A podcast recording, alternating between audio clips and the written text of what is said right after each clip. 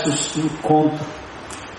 E a temática do EPL tem muito a ver com esse aspecto do, do encontro pessoal, íntimo, acessível e direto ao Senhor.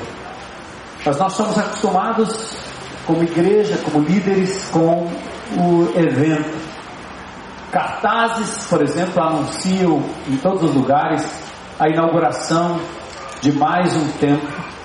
O outdoor mostra claramente a inauguração de mais um mega templo. Os que não podem investir na réplica do templo de Salomão continuam trabalhando para que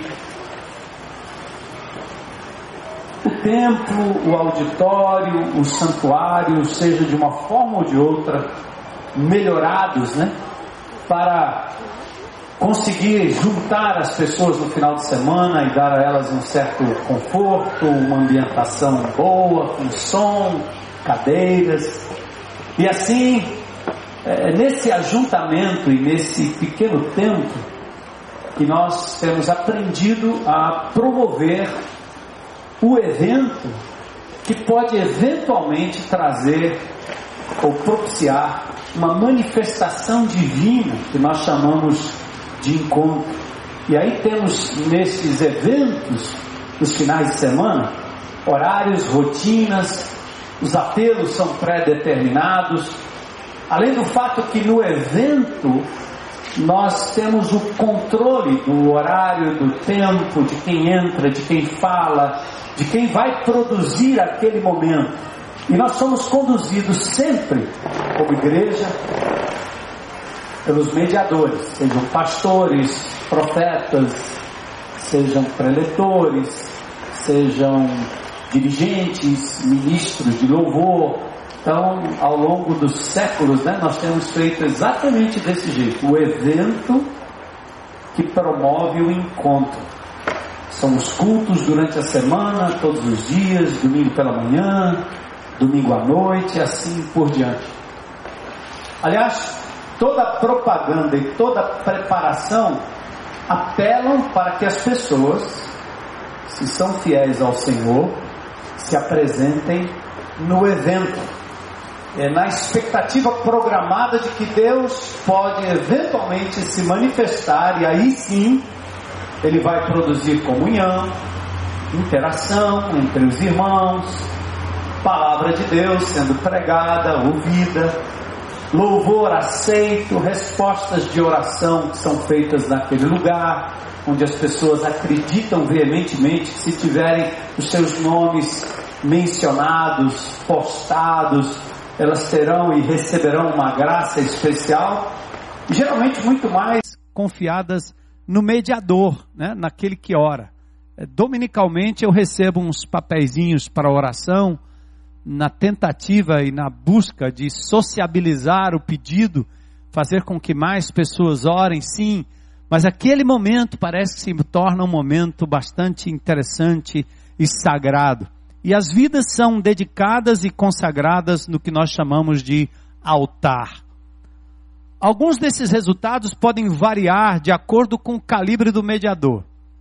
Se for o pastor Zé, João, Pedro, talvez não tenha lá muito efeito. Se for Armando Bispo, Zé João, é isso aí não vai ter muito efeito. Mas se for aquele indivíduo programado, ungido, preparado, trazido de longe, trazido de um ministério espetacular, aí sim, aí a coisa pode acontecer. É possível que Deus, através daquele instrumento poderoso, se manifeste. Então, às vezes, depende de quem vai cantar, quem vai orar, quem vai dirigir. E por séculos, este tem sido o modelo. Esse tem sido o modelo do evento, que se propõe a produzir no evento o que nós poderíamos chamar de encontro. É, e o pior ou melhor de tudo isso é que nós temos bases bíblicas para pensarmos assim. Nós temos textos como Mateus 18, 20, que diz: Onde estiverem dois ou três reunidos, eu estarei ali no meio deles. Então, por que não promover eventos onde dois ou três se reúnem 100, 150, 200. Por que não? Nós temos essa base bíblica. Em Atos capítulo 2, verso 46, da mesma forma, nós temos a ideia de que a igreja se reunia no templo. E por que não? Algumas versões já minimizam o significado ou melhoram o significado, dizendo que a igreja se reunia no pátio do templo. E aí nós temos como reforço todo o Velho Testamento, que continua apontando para o evento, para o lugar específico. É, é corriqueira a linguagem de alguém que diz: vamos abrir uma nova igreja naquela cidade. E a primeira coisa que se pensa é: vamos abrir um auditório, um templo, um santuário, um prédio, antes de qualquer coisa. Então, isso está muito forte, muito impregnado na nossa mente, na nossa forma de pensar. Quem nunca cantou o Salmo 84, né? Eu prefiro estar na tua casa, nos teus átrios, né? Uh, um, um, dia nos teus atos vale mais do que mil dias, né? Em qualquer outro lugar. E aí vai, melhor é um dia nos teus atos do que mil no outro lugar. Salmo 84, 10. Prefiro ficar à porta da casa do meu Deus a habitar nas tendas dos ímpios. E aí, aquela música também do pardal que encontrou casa, né? Andorinha, ninho para si. E eu encontrei teus altares, Senhor meu, Deus meu. E normalmente quando a gente canta isso, pensa nisso, nós pensamos no grande ajuntamento. Naquele momento em que nós vamos nos reunir, seja domingo de manhã, domingo à noite, seja durante a semana, então somos especialistas nos eventos. Alguns anos atrás, eu acho que a gente começou a dar atenção para o fenômeno de casa em casa. Me dá um pouquinho mais de retorno aqui, por favor, senão minha garganta vai embora. Então, nós começamos a dar um pouco mais de atenção ao fenômeno de casa em casa. O que é que isso fez? Tirou do templo, tirou do prédio, tirou do programa dominical ou semanal um pouco do peso e passou a distribuir esse peso e essa importância do encontro único naquele local para diversos outros locais. Aí temos as células, os grupos familiares, os grupos de discipulados, grupos de oração, grupos orgânicos, inorgânicos, grupos pequenos, grupos grandes. Eles vão se tornando e têm se tornado a resposta para os que preferem sair fora do templo, fora do culto dominical, fora do santuário, mas, contudo, eles nem sempre conseguem se livrar da estrutura do evento. É, porque aí nós tornamos simplesmente ah, o pequeno grupo num pequeno templo, com uma pequena programação, com uma pequena liturgia, e de uma forma ou de outra, nós ainda temos o intermediário, o mediador, que tem outro nome agora, é o líder, é o facilitador, é o pastor, é o profeta, seja lá quem for. E aí nós vamos caminhando. O pequeno ajuntamento, embora seja mais intimista, propicia até maior comunhão entre os irmãos ali reunidos, e o encontro até aconteça para o grupo menor, ou seja, Deus se manifesta tanto na grande congregação, no grande ajuntamento, quanto no pequeno ajuntamento também. Mas mesmo assim, ainda nos estruturamos no modelo do templo, do santuário, do culto, como aquilo que mais uh, estamos acostumados a ver funcionando. Não tem jeito. Eu me lembro uma vez tendo sido convidado para visitar um grupo pequeno e eu fui. Na época nós chamávamos de grupo pequeno. E quando eu cheguei lá, o pastor ia chegar, então tinha o púlpito e algumas cadeiras. Eu olhei para aquilo e disse: Senhor, eles estão replicando aquilo que praticam e vêm dominicalmente. É, e tem a caixa de som, e tem o som, e tem a guitarra, e tem o teclado, né? Estava tudo preparado. Era simplesmente um mini templo, um mini culto, um mini evento.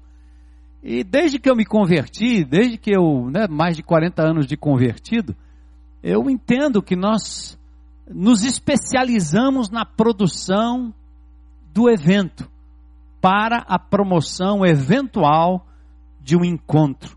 E aí vai. Grande e pequeno ajuntamento acabam fazendo com que a nossa missão enquanto crentes em Cristo Jesus fique absolutamente ou pelo menos parcialmente focada no evento. Nós nos desgastamos para a produção da programação do evento dominical ou semanal para propiciar aos crentes um encontro com Deus. É lá, é ali. A missão vai se resumindo em trazer pessoas para os eventos, a fim de que, sob determinadas condições de programação, dependendo do clima, da condução do louvor, da liturgia, essas pessoas experimentem de alguma forma um encontro com Deus, ou quando muito, talvez na maioria dos casos, não encontro com a pessoa, porque a gente nem vê, mas com a manifestação e as benesses desse encontro. Aí vem uma cura, um alívio, um consolo, resultantes da pessoa. É como a criança que se interessa pelo presente do pai, não pela volta do pai depois de algumas semanas fora de casa. É como curtir o que a mulher pode dar e não a mulher como pessoa. É como curtir o que o indivíduo tem em termos das suas benesses e o que ele pode me dar, muito mais do que o indivíduo como pessoa. E assim os nossos cultos vão se transformando numa espécie de encontro, mas é um encontro com aquilo que Deus pode me dar. É aquilo que advém dele, não ele necessariamente. Enfim, isso é tudo que conhecemos e cultivamos ao longo da história com o intuito de construirmos uma ponte entre Deus e os homens, sem qualquer dolo, sem qualquer mácula no nosso coração, na maioria dos casos, o que nós estamos fazendo é perpetuando a nossa posição de liderança mediadora, sustentada por uma estrutura que nós lutamos para manter de alguma forma. E aí nos reunimos com muitos ou poucos em algum ou alguns lugares na tentativa da promoção do encontro com Deus. Isso que eu estou falando aqui tem a ver com a análise que nós temos feito da nossa postura, da nossa posição, da nossa programação, dos nossos eventos. E aí, quando você olha para o estado das ovelhas, nós acabamos alimentando um povo carente, que vai se tornando dependente, às vezes incapaz de aprender por si só, incapaz de promover as profundas mudanças que são necessárias, incapazes de intervir na seara lá fora, enquanto não chegar um sacerdote, um comandante, um pastor, um mediador, um profeta ou alguém para fazer por ele, por ela. É como se Deus só falasse através do mediador. Como se a compreensão da vontade de Deus e o usufruto da sua presença só pudesse acontecer através de um mediador. Nunca diretamente com a ovelha, nunca diretamente com o indivíduo. E daí nós vamos correndo o risco de nos tornarmos cegos e guias de cegos.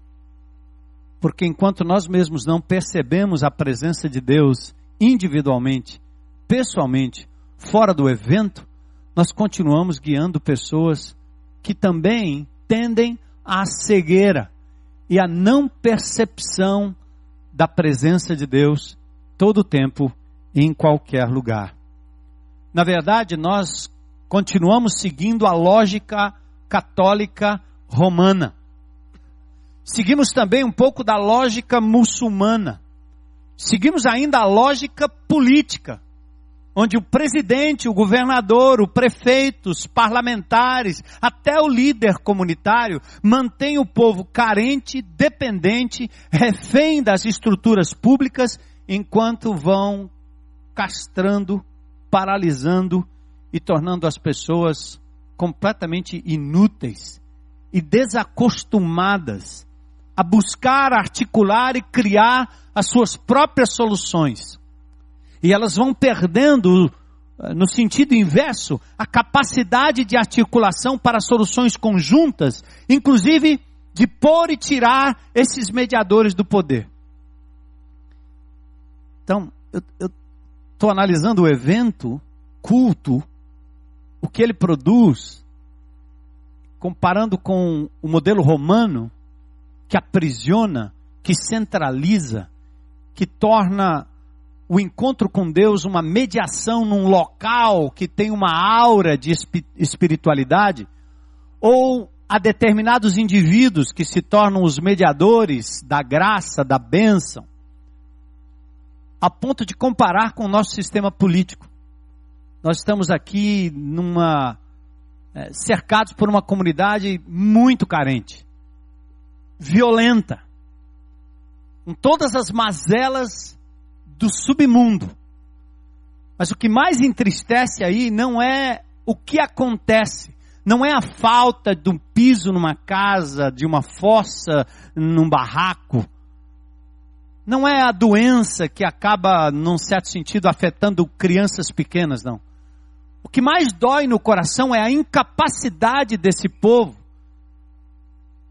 de ser participante ativo da busca da solução, porque eles ainda esperam pela intervenção do poder público todo o tempo. E por isso se tornam massa de manobra. Porque o poder público faz questão de dar na boca aquilo que poderia ser provido pelas próprias pessoas, buscando, trabalhando com criatividade suas próprias soluções. Não para transformar esse bairro simples numa aldeota, num bairro rico, numa Miami, numa Suíça, mas num lugar simples, mas melhor de se viver. Exatamente pela mesma lógica que nos leva às vezes a ver o nosso povo morrendo às mínguas padecendo na pobreza espiritual, sem condições e capacidade de enxergar as soluções divinas para os seus dramas lá em casa, no trabalho, na escola, no meio da rua, no leito do hospital, porque elas não percebem quem está por perto, disponível, pronto, presente, poderoso, da mesma forma que se apresenta no culto ou para a vida de qualquer líder, para a vida de qualquer pastor. A resposta de Jesus a esse tipo de alienação religiosa judaica foi mais ou menos esta. Tá vendo aí a tenda? Tá vendo aí a tendinha? Tá vendo aí o novo auditório que eu construí? Está vendo, Senhor, o lugar propício para que as pessoas te encontrem de alguma forma nos finais de semana? O Senhor, quando ouviu esse tipo de apresentação, diz: não ficará aqui pedra sobre pedra, pano sobre pano, ferro sobre ferro, porque será tudo derrubado. Não mais existirá a lógica de Jesus passa a ser uma lógica diferente. Não é aqui, nem acolá, samaritana. Não é em Ebal, nem em Gerizim. Não existirá mais. O templo foi absolutamente destruído no ano 70. E não demorou muito tempo, nós voltamos e retomamos a reconstrução romana do templo. E aí os mediadores assumem o controle novamente. O que Deus tem nos mostrado nesses últimos anos, e não é fácil você reverter o quadro, é que essa combinação recria a idolatria do lugar, recria a idolatria da pessoa do ritual que representa a presença de Deus, mas continua castrando e não estimulando a busca, a vivência do encontro pessoal e individual com Deus. Isso quando não faz dos próprios líderes e mediadores os indivíduos que já não mais percebem a presença de Deus. É como aquela história de um panfletinho, quase uma, uma parábola, falando do exército do rei, que o rei envia para a batalha, e esse exército luta, luta, luta, luta, luta, luta, começa a descansar um pedacinho de tempo, enquanto luta todo o tempo. E o tempo vai passando, eles vão se acostumando com a luta a ponto de transformarem a semana em seis dias de descanso para um só de luta. Começam a construir as suas bases para usufruir do momento de restauração, de comunhão, de reabilitação, para combater apenas um tempo e um momento, porque o resto do tempo é trabalhando em prol do conforto do exército, que deveria estar na luta, na guerra e no campo.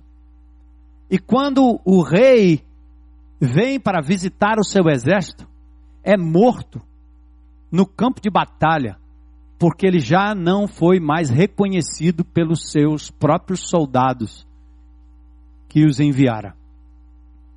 E às vezes nós, como líderes, estamos do mesmo jeito. Temos afinidade com a palavra escrita, temos afinidade com as coisas que advêm de Deus, temos afinidade com os rituais que repassamos adiante, mas às vezes não temos mais afinidade com a pessoa. É uma pessoa, é uma pessoa, ele é uma pessoa. E aí, a não valorização pessoal talvez nos leva a continuar promovendo, trabalhando e nos desgastando no evento. No nosso caso aqui é um grito de misericórdia, Senhor, misericórdia, para que Ele então abra os nossos olhos. Jesus diz: em vão eles me adoram, seus ensinamentos não passam de regras ensinadas pelos homens, regras e ritos. Embora sejam válidos, e aí atentem comigo, os ambientes para o grande ajuntamento é válido e é bíblico. Também o ambiente do pequeno ajuntamento é válido e é bíblico. Temos que encontrar um caminho inverso. Voltar ao início de tudo, onde tudo começa com o encontro e não com o evento. Essa tem sido a nossa busca. Isso tem sido o nosso desespero, a nossa inquietação nesses últimos anos e mais recentemente nesses últimos meses. O apelo é: vamos deixar de ser geração Babel, que constrói uma torre para alcançar os céus, que faz algo palpável, programático, eventual, para propiciar às pessoas uma experiência de conexão com o céu. Vamos deixar de ser a geração Babel que promove o seu próprio nome em cima destas estruturas.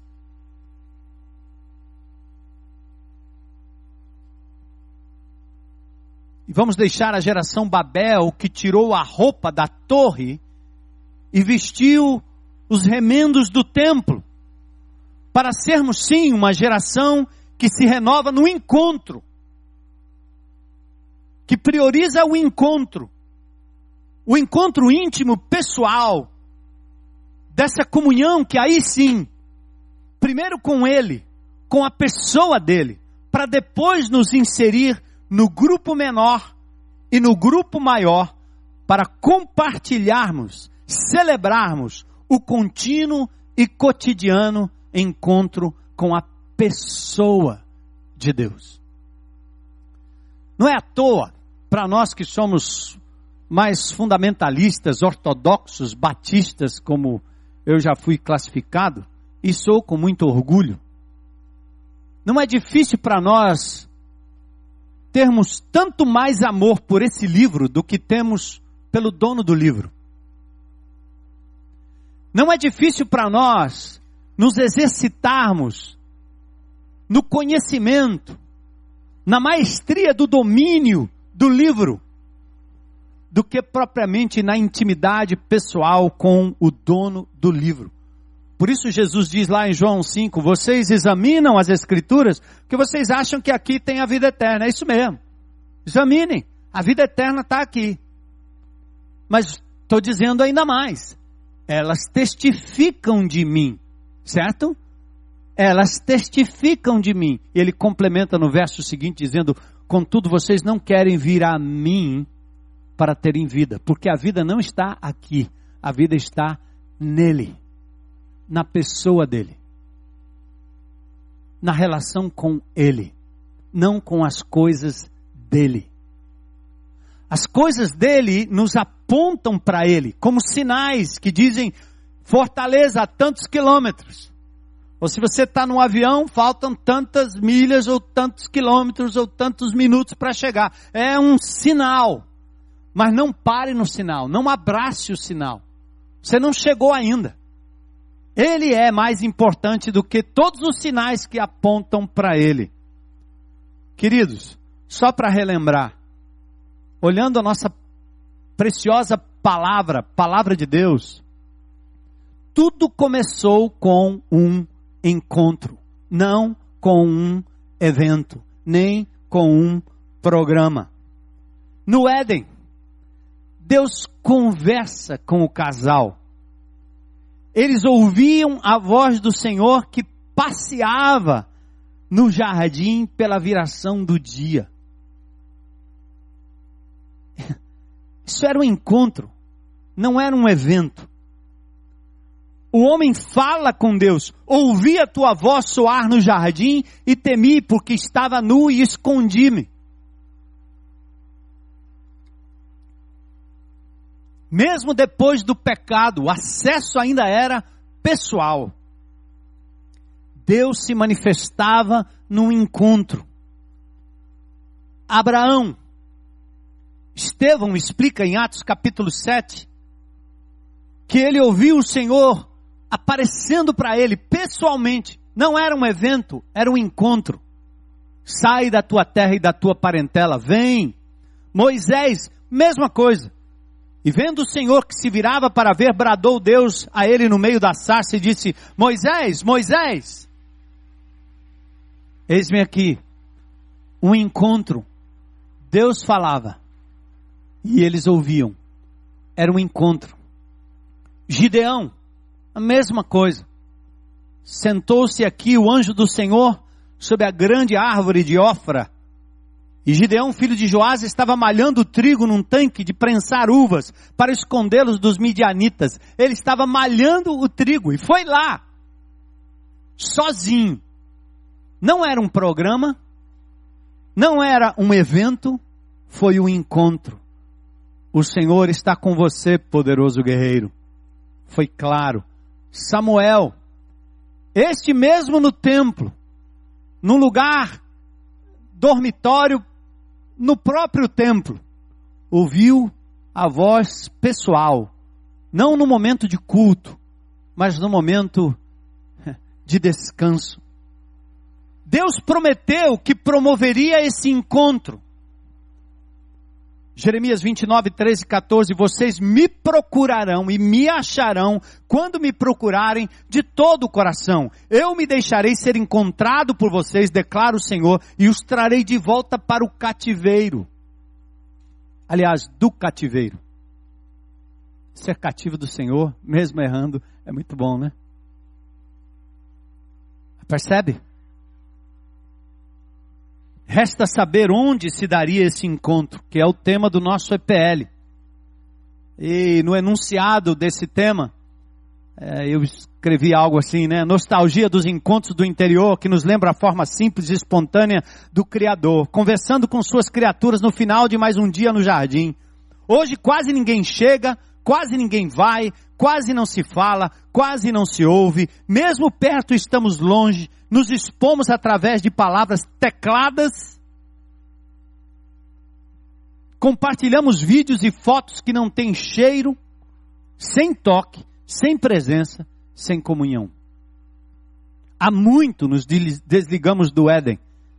Não só pelo pecado, mas nos desligamos. Aí presta atenção, o instrumento e a arma que nós temos nas nossas mãos enquanto líderes. Não só pelo pecado nos distanciamos do Éden, mas pela presunção de substituir o encontro por um evento. Uma palavra por um discurso. A comunhão pessoal com o Senhor por uma sensação coletiva de que Deus está aqui e geralmente induzida por alguém. Estamos muito mais próximos das coisas de Deus do que próximos dele, Deus, que continua disponível, presente, falando, agindo, intervindo, muito mais do que nós possamos perceber. E nesse EPL, durante esses dias, nós queremos convidar vocês a conhecerem um pouco mais da nossa desesperada busca por intimidade pessoal. É o que vocês vão ver. Nós estamos buscando, buscando desesperadamente uma forma de devolver ao povo a capacidade de acesso, de dar às pessoas desta comunidade a senha em nome de Jesus, para que eles possam ter comunhão com aquele que está disponível todo o tempo. O Wi-Fi divino pega em todo lugar. Não depende do aparelho depende da força da presença disponível em todo o tempo.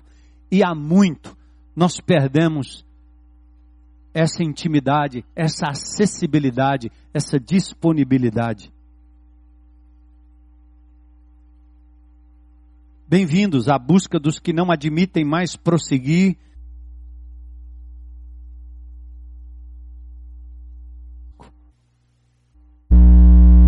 É isso mais ou menos o que nós temos dito esses dias. Nós não podemos continuar fazendo igreja se o Senhor não estiver conosco. Não só no evento, mas no encontro pessoal e íntimo. Nós temos que dizer às pessoas claramente e ajudá-las a compreender a preciosidade desse acesso livre. Porque aí sim o inverso será abençoador. Nos reuniremos em pequenas comunidades.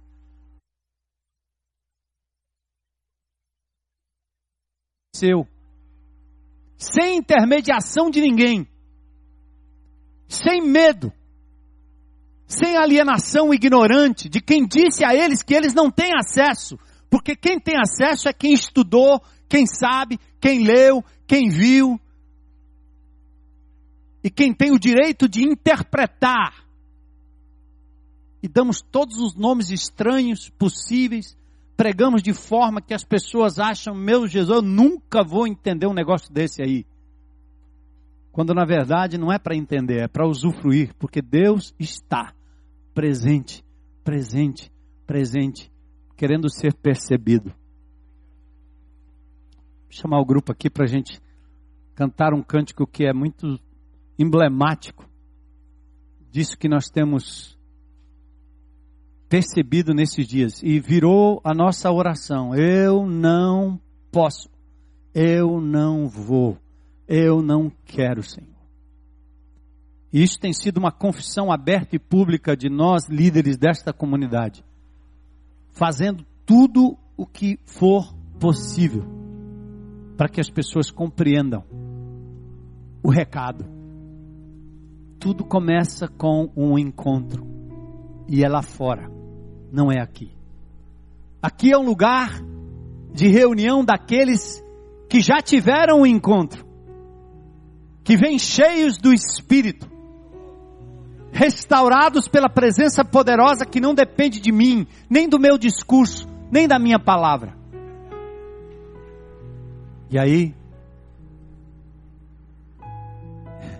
é quase pedindo a Deus, dá no Senhor fome e sede, fome e sede. Fome e sede da tua presença. Antes da gente meditar num, num exemplo mosaico aqui, presta atenção nessa música.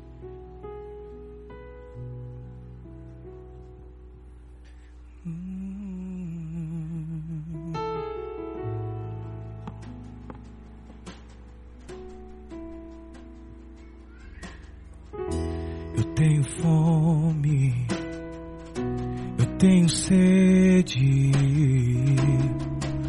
preciso te encontrar. E nesse mar já lancei a rede e nada pude alcançar. Estou desesperado, Deus me ouve. Eu já não sei o que fazer e nem pra onde ir.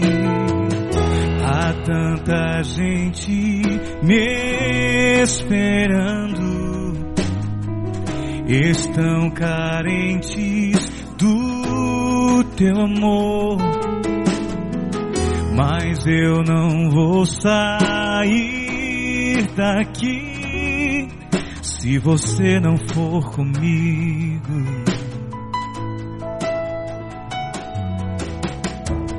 Preciso ver a tua face, sentir o toque da unção. Não adianta prosseguir se você não for comigo.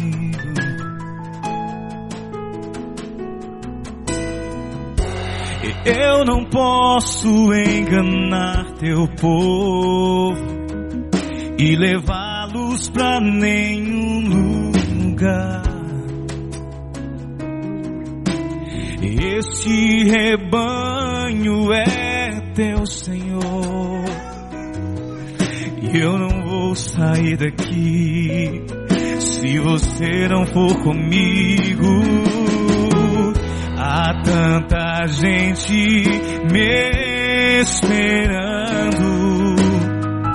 Estão carentes do teu amor mas eu não vou sair daqui se você não for comigo.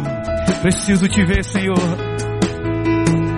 Oh, preciso ver a tua face, sentir o toque da unção.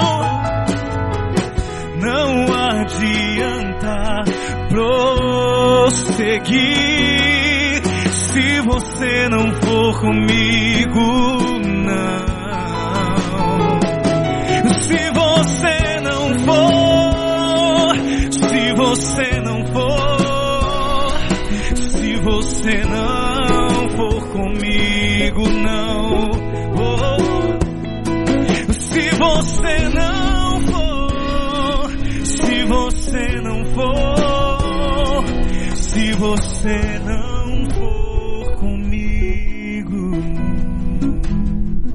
cantar mais uma vez. Dá para entender assim a seriedade dessa música aí, dessa letra. Há tanta gente esperando, né? Os discípulos disseram a mesma coisa para Jesus. Todos te buscam. E ele correu para os pés do Pai, foi orar. Jesus tinha energia, poder e graça para curar milhares. Mas no meio do busca-busca, e os discípulos querendo que ele fosse movido pelas necessidades, porque você diz, não, mas tem tanta gente carente, tem tanta gente precisando. Jesus diz: não, não, não, não. Eu preciso me reabastecer do Pai. E que presunção é essa de nós acharmos que nós não precisamos disso? Mais tempo com Ele, menos tempo com as pessoas. será muito mais poderoso, muito mais multiplicador do que nós pensamos. Você que é jovem, você que tem energia, cuidado. Use essa sua energia para correr atrás dele e não fazer ele correr atrás de você. Investe a lógica.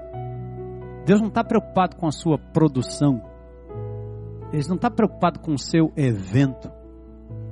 Está preocupado com o seu coração disponível para o encontro. E tudo mais perde o sentido ou ganha sentido. Então, tem tanta gente esperando, é verdade, tem tanta gente precisando do amor de Jesus e nós temos que correr lá.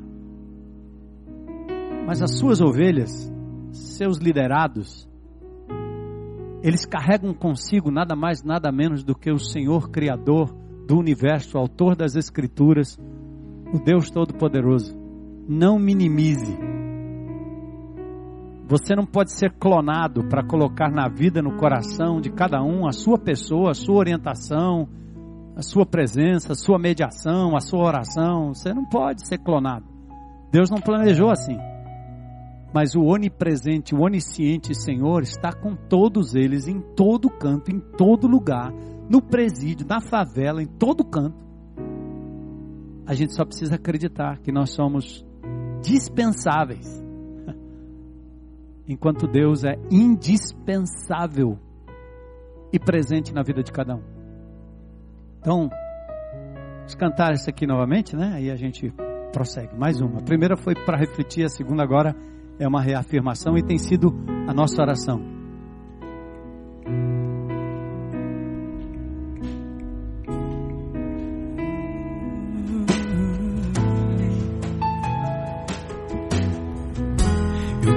Fome, eu tenho sede,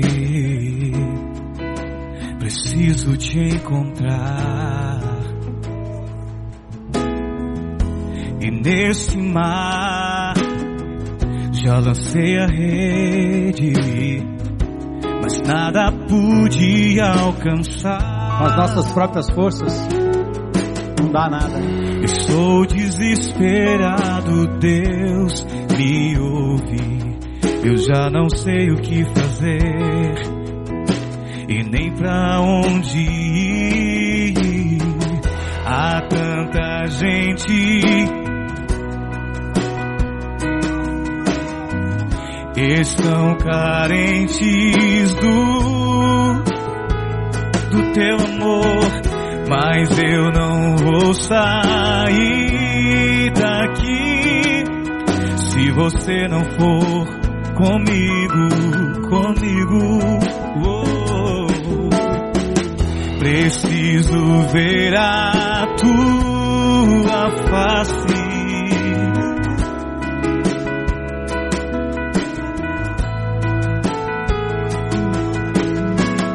Não adianta prosseguir se você não for comigo.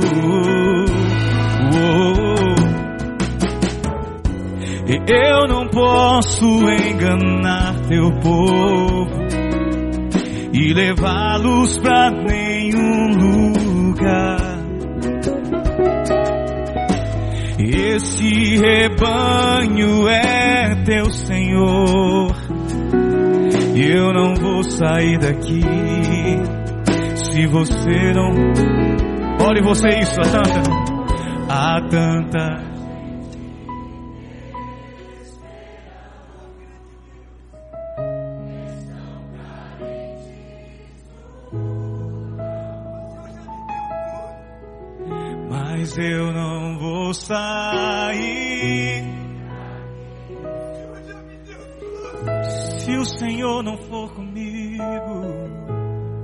Preciso ver a tua face. Preciso ver.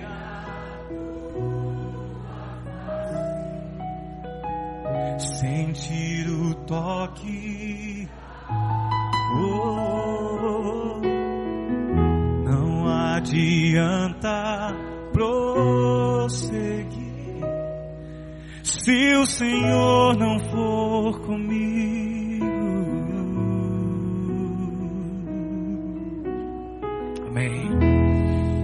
Aleluia. Obrigado, pessoal.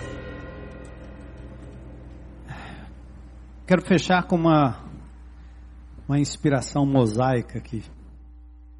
Povo possuído, conduzido e consciente da presença de Deus. Depois de libertar o povo do Egito, Moisés amarga o fardo pastoral.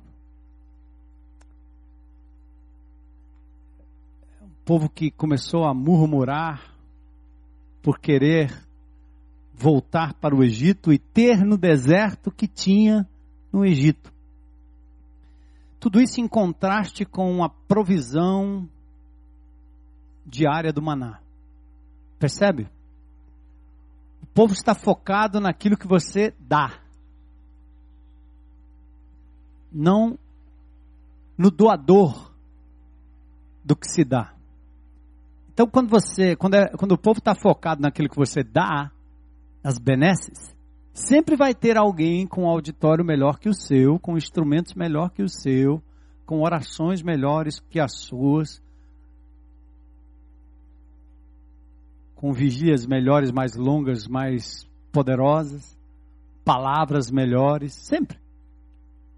E Moisés está perdido aqui no meio do deserto, vendo o povo comparar o que eles estão recebendo, porque o que Deus dá, para quem está cheio dele, é demais, é tudo.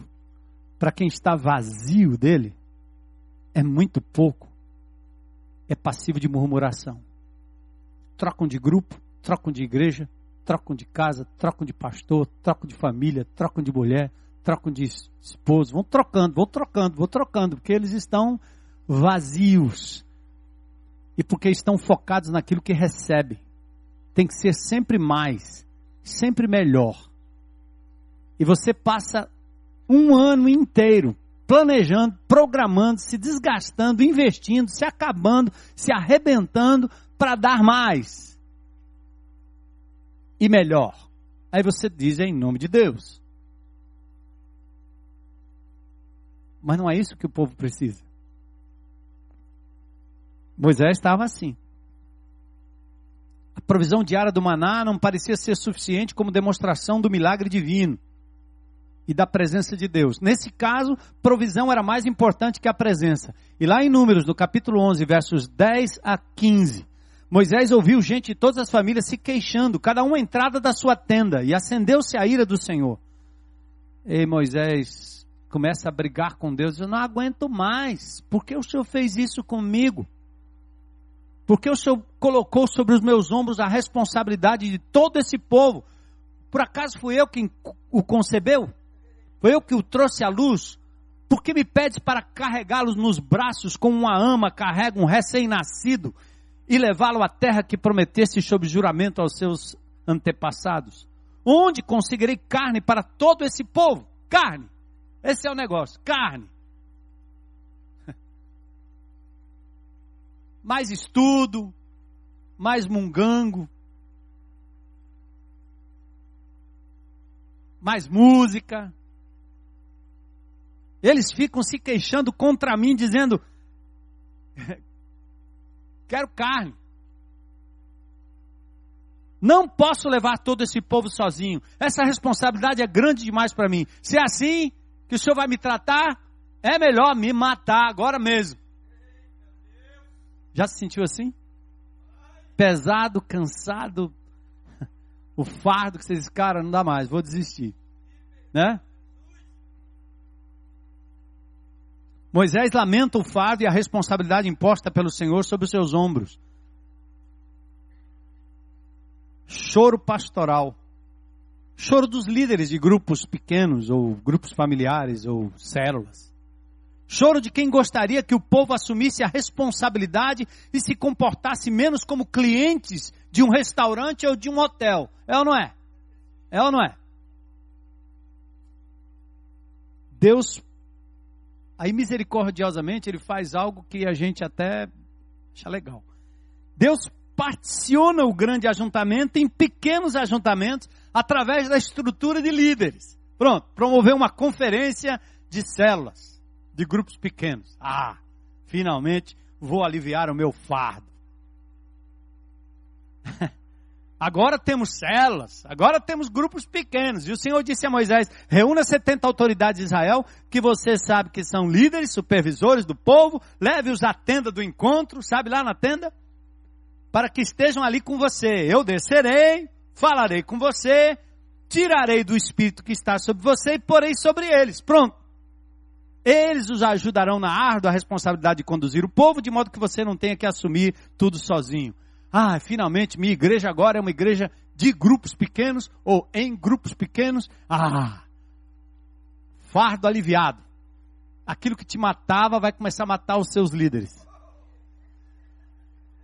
Os problemas e as lutas que você tinha no gabinete para lidar com infindáveis problemas, os mesmos repetidos ano após ano, as mesmas pessoas dependentes da sua palavra no aconselhamento, agora serão dependentes, sanguessugas, dos líderes que você instituiu. O inusitado acontece. Pessoas que não estavam no evento de consagração, aí depois dessa aí tem uma outra etapa. Pessoas que não estavam naquele evento de consagração na tenda, acabam recebendo a visita de Deus em algum lugar, em algum canto, participando de um encontro e recebendo o Espírito Santo de Deus. Uh! Entretanto, dois homens chamados Eldade e Meldade tinham ficado no acampamento. Eles estavam na lista das autoridades, mas não tinham ido para o evento, onde haveria o um encontro. Houve. Mas o Espírito também veio sobre eles e eles profetizaram no acampamento. Aí começou o inusitado. Tem gente falando das grandezas de Deus, vivendo a glória de Deus e não fazem parte da estrutura que o Senhor Deus me deu. O inusitado causa estranheza, é reação e censura, porque fugia ao controle e fugia do padrão peraí, quem é que vai comandar esses aí? E quem é que vai liderar esses líderes? E quem vai acompanhar esses líderes? Eles não estão fazendo parte do esquema. E aí começa a, a instabilidade pela briga de poder e controle que nós experimentamos aqui nessa comunidade. Nos últimos meses, nós temos vivido esses dramas, as perguntas. Bem, se não acontece na tenda, no templo, no prédio, na classe, na casa, na reunião, então não pode ser de Deus. Por quê? Vamos perder o controle, isto é, vamos perder o prestígio. Vamos perder a hegemonia do saber, porque afinal de contas nós temos que controlar tudo que vai ser ensinado. Não basta alguém com o Espírito de Deus e a Bíblia aberta em algum lugar, falando das coisas de Deus, sem que passe pelo meu crivo. Falta a intermediação dos que estão imbuídos do poder. É, é, mais ou menos do tipo Saul querendo matar Davi só porque ele matou mais gente do que Saul. Lembra? Ficou com raiva. Ele vê alguém se despontando na comunidade, vê alguém fazendo algo inusitado que não faz parte do esquema, manda matar. Ou os discípulos de João que queriam proibir as atividades dos discípulos de Jesus. Um membro alinhado e um líder atento reagem, pois o padrão foi quebrado e a ordem foi subvertida. Então certo jovem correu e contou a Moisés. Eudade e Medade estão profetizando no acampamento. Josué, filho de Num, que é, desde jovem era auxiliar de Moisés, interferiu e disse, Moisés, meu senhor, proíbe-os, proíbe-os. E Moisés reage Olha aqui. O aprendizado. Moisés reage como quem vive na velha aliança, conectado com o Deus da nova aliança. Um dia será assim. Moisés sonhou lá atrás com algo que é possível nos dias de hoje e tem sido possível em N lugares no mundo onde os crentes em Cristo não dependem da estrutura e nem do programa, mas do poder do Espírito Santo e do evento, aliás, da, do encontro com Deus pessoal. Um dia será assim. E Moisés, então, eu lendo esse texto aqui, eu disse: Senhor, olha aqui, Olha o que ele estava vislumbrando. Ah, quem me dera. Ah, se eu me tornasse dispensável. Era isso que Moisés estava dizendo. Ah, se eu fosse dispensável totalmente. Ah, se todo o povo do Senhor fosse profeta, singular, individualmente. Ah, se eles, todos eles, tivessem o Espírito Santo de Deus. Você sonha com isso? Você sonha com esse tempo? Em que cada ovelhinha, mesmo bebezinho na fé, terá o mesmo poder que você tem, o mesmo espírito que você tem. O que nós estamos fazendo de verdade? Com todo esse controle, com todo esse encontro, com toda essa programação, com todo esse fardo que nós carregamos para produzir esse tipo de coisa. Moisés respondeu: Você está com ciúmes por mim? Quem me dera todo o povo do Senhor todo o povo do Senhor fosse o quê? Profeta. E que o Senhor pusesse o seu espírito sobre eles. Aconteceu em Pentecostes. E eu acredito. Eu preciso acreditar. E não só acreditar, mas tornar isso prático, real. Pagar para ver, experimentar, arriscar, perder o emprego, a posição, a postura, ser mandado embora, voltar a trabalhar em qualquer lugar, mas jamais usar a posição que eu tenho para qualquer outra coisa que não para liberar o povo de Deus, para ser povo de Deus, para ter encontro com Deus, viver debaixo da unção de Deus em todo e qualquer lugar, em todo e qualquer momento, promovendo cultos pela manhã, à tarde e à noite em casa, promovendo cultos de manhã, de tarde, de noite, onde quer que estejam. Mas para isso nós precisamos tirar as sinalizações que dizem ao povo que aqui é o lugar, o único lugar, aqui também é o lugar, mas é preciso uma inversão de tudo isso. E o texto de Moisés, um outro texto que me chama a atenção, fechando aqui, é Êxodo 19, 17. Eu não sei nem direito o que é que Moisés fez aí, mas esse texto tem sido quase um mote no meu coração todo o tempo. Moisés leva o povo para fora do arraial. Um dos textos mais marcantes da Bíblia para o meu coração descreve o líder Moisés na sua função mais importante à frente do povo de Deus.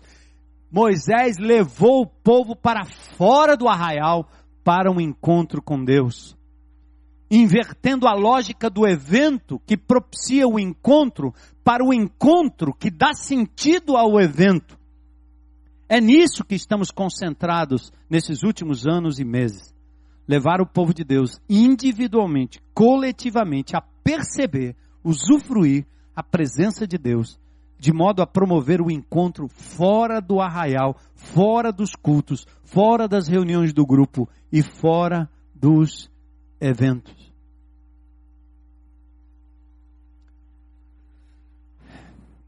Então a gente vai pausar aqui, eu, eu fiz uma inversão aí na ordem e vou retornar depois, porque talvez a pergunta mais é, crucial agora é: como?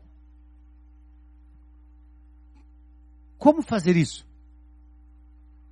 Porque nós passamos a vida inteira dizendo para o povo: lê a Bíblia e faça oração.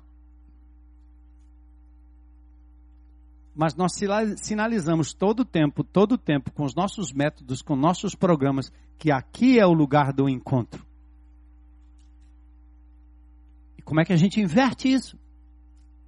Como é que a gente volta para o início de tudo? Quando tudo começou com um encontro. Como é que a gente valoriza isso? E diminui a força e o valor do evento, culto, reunião, de dois ou três ou mais, seja o grupo pequeno, seja o grande ajuntamento, seja o pequeno ajuntamento. Eu quero tocar um pouquinho mais no segundo momento aqui com vocês e depois ao longo né, desses dias juntos a gente vai refletir, tá certo? E como eu disse, vocês são uma espécie de eco.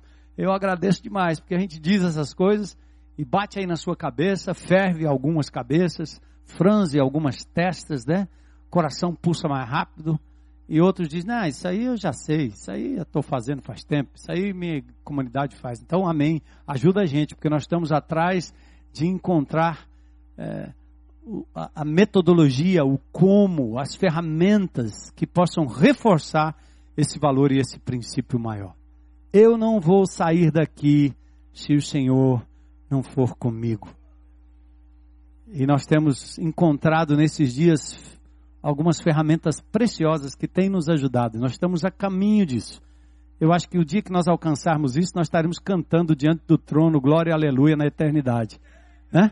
Mas daqui até lá nós vamos fazer todo o esforço possível para sairmos da posição em que estamos, essa posição de mediadora, clerical, igreja templária, santuária, é, altar, consagração, usando todas essas linguagens do Velho Testamento que acabam centralizando a pessoa e dizendo a eles que a Shekinah glória só se manifesta aqui no nosso ajuntamento. Lá naquele templo bonitinho que você ajeita, pinta, constrói, gasta uma nota, é, esforço da sua vida, construção não é nada fácil, não. Fica pedindo dinheiro do povo, tem que ajudar, tem que ajuntar, tem que fazer, tem que reformar, tem que melhorar. E você melhora aquele ponto do programa. O ponto do evento para o eventual encontro. E há uma forma de se reverter isso, talvez dar menos importância a isso, não eliminar necessariamente. Não é isso que eu estou preconizando, nem propondo e nem fazendo, mas é preciso mudar a força e a ênfase e a prioridade que nós damos. Aliás, eu tenho, domingo passado estava pregando aqui sobre adoração, e entendendo o seguinte: adoração é igual ao amor. Amor jamais acaba. Adoração também não acaba. O amor é sempre assim. Quando o indivíduo diz que não ama mais a sua esposa, não é, ele não pode dizer o meu amor acabou, acabou nada. Ele transferiu o amor para outra coisa e pessoa. Você transfere o amor. Adoração é a mesma coisa. Ninguém deixa de adorar. Você adora 100%, até o descrente adora 100%, porque ele é criatura de Deus e ele foi feito para adorar. Só que ele adora a criatura ao invés do Criador, ele transfere a adoração.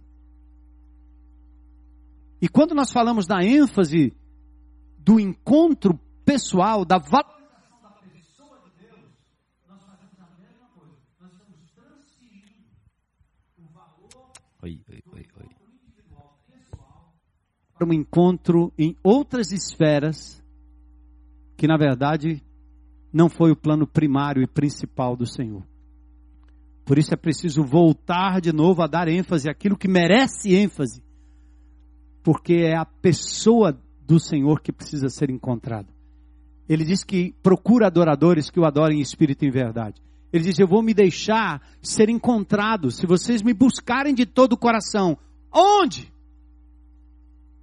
Aqui na tenda?